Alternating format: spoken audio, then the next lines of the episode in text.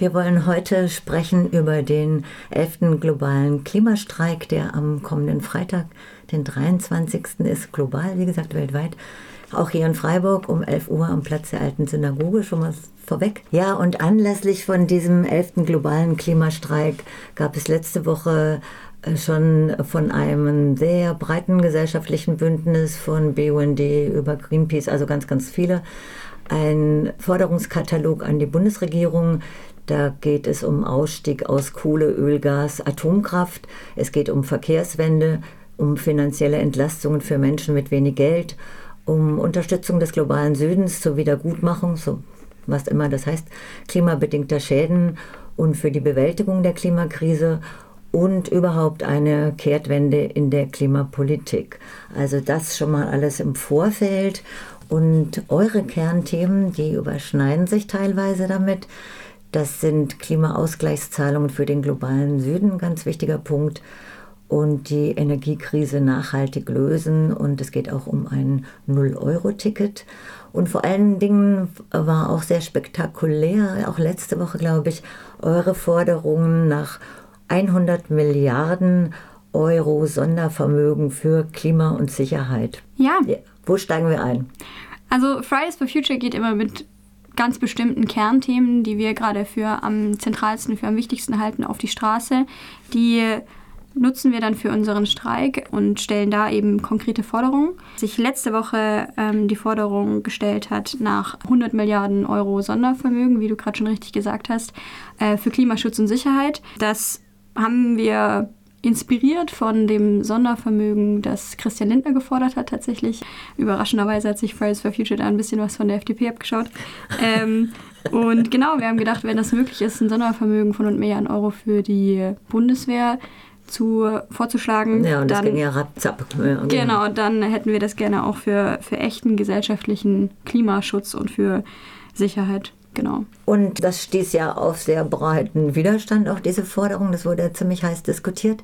Ihr wollt mit dieser 100 Milliarden, steige ich mal da ein, mit diesen 100 Milliarden Euro was genau machen? Also diese 100 Milliarden sollen in ganz verschiedene Maßnahmen fließen, die eben insgesamt dann für eine sehr schnelle Energiewende und eine sehr schnelle Verkehrswende hauptsächlich fordern. Also es soll ein, eine unfassbare Beschleunigung im Tempo dem Ausbau der erneuerbaren Energien geben, flächendeckende Sanierung des ÖPNVs und da auch da großer Ausbau des neuen ÖPNV-Verkehrs oder Angebots. Und unter anderem soll damit auch eben eine Nachfolge für das 9-Euro-Ticket finanziert werden, weil wir glauben, dass es eine sozial gerechte Maßnahme ist, um allen Menschen den Zugang zu nachhaltiger Mobilität zu ermöglichen. Genau, und damit eben soll das Ganze zur Existenzsicherung von allen für die nächsten Jahre und Jahrzehnte beitragen. Und dieser Punkt Klimaausgleichszahlungen für den globalen Süden, das soll ja auch darüber mitfinanziert werden, wenn ich da richtig informiert bin. Wie stellt ihr euch das konkret vor? Habt ihr da konkrete Pläne? Habt ihr Kontakte? Was soll das sein? Also diese Klimaausgleichszahlungen sind jetzt nicht direkt mit dem 100 Milliarden Euro Fonds gekoppelt, den wir sehen, sondern da handelt es sich eher um einen Schuldenerlass, hauptsächlich von der Weltbank und dem Internationalen Handelsfonds. Die Länder des globalen Südens haben eben Schulden bei dieser Weltbank und beim ähm, Internationalen Handelsfonds. Aufgrund dessen investieren sie viel auch in fossile Energieträger, weil das ist eben was, was eine natürliche Ressource, ist, auf die sie Zugriff haben und die schnelle Renditen bringt. Und das ist natürlich ähm, verhindert, dass sie effektiven Klimaschutz machen und ähm, um diesen Teufelskreis zu durchbrechen, fordern wir eben, dass diese, diese Schulden, die die Länder des globalen Südens bei den reichen ähm, Industriestaaten des globalen Nordens haben, erlassen werden, um eben transformative Gerechtigkeit voranzubringen, um die Macht den Menschen wieder zurückzugeben, dass die mehr Geld haben, um selbst für sich effektiven Klimaschutz zu betreiben und wir sehen das eben begründet darin, dass die Länder des globalen Nordens Kolonialschulden haben bei den Ländern des globalen Südens und auch ökologische Schulden. Die Länder des globalen Nordens sind zu einem großen, großen Großteil dafür verantwortlich, für die bisherigen Emissionen, die den Klimawandel befeuern, verantwortlich. Ich glaube, und, Deutschland oder Bundesrepublik macht schon 20 Prozent. Ja, und die Länder des globalen Südens sind eben die, die jetzt schon darunter leiden und die auch am meisten von der Klimakrise betroffen sein werden. Und ja, mit dieser Forderung nach dem Schuldenerlass schließen wir uns einer Kampagne an, die nennt sich Debt for Climate. Und das ist eine Gruppe von Menschen aus dem globalen Süden, die sich das eben ausgedacht haben und die damit weltweit ähm, eine politische Kampagne gestartet haben. Und diese Bewegung kämpft eben dafür, dass diese Schuldenerlasse umgesetzt werden.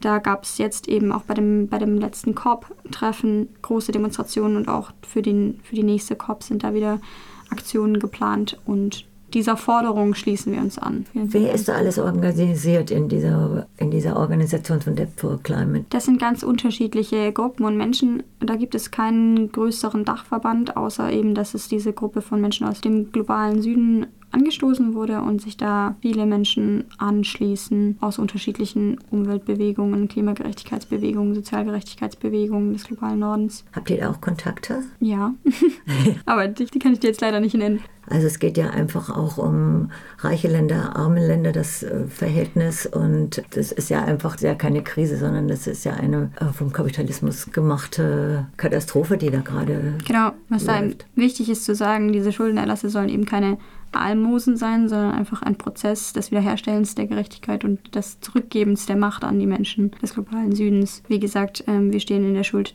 von denen und nicht andersrum. Jetzt gibt es ja auch so eine Petition, die von euch mhm. angeregt ist, dieses Sondervermögen von 100 Milliarden, die ihr fordert, abschöpfen durch über, äh, von übermäßigen Unternehmensgewinnen. Mhm.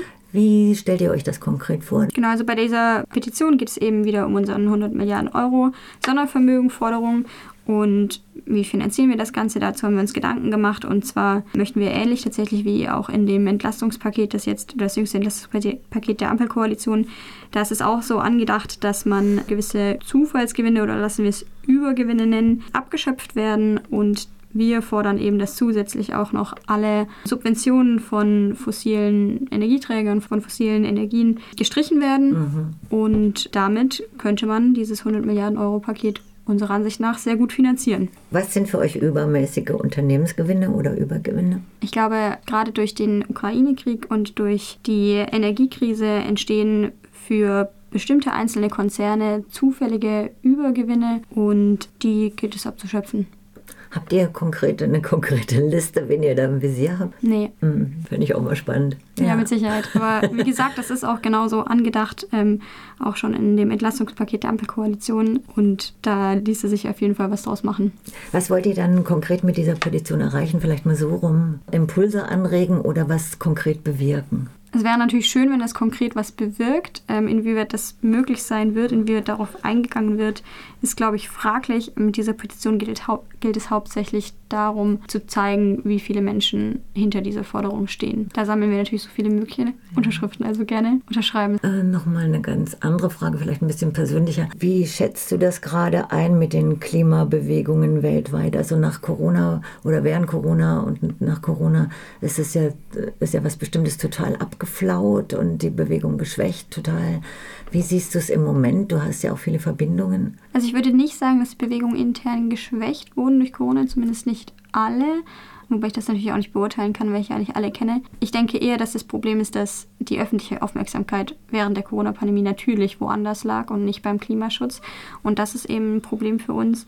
Ich glaube aber, dass wir da aktuell gerade eine sehr, sehr große Renaissance erleben und wir wieder sehr viel mehr Menschen auf die Straße mobilisieren können, auch sehr viel breiter gefächert in unterschiedlichen Aktionsformen, in unterschiedlichen Gruppen und Themenbereichen und ja, wir alle gemeinsam quasi wieder eine große, starke Klimagerechtigkeitsbewegung ergeben und ich denke auch, dass sich das in den nächsten Jahren so fortsetzen wird und ich hoffe es sehr, weil sonst ähm, ja, wäre es sehr schade kommt zum Streik auf jeden Fall. Freitag 11 Uhr, Platz der alten Synagoge.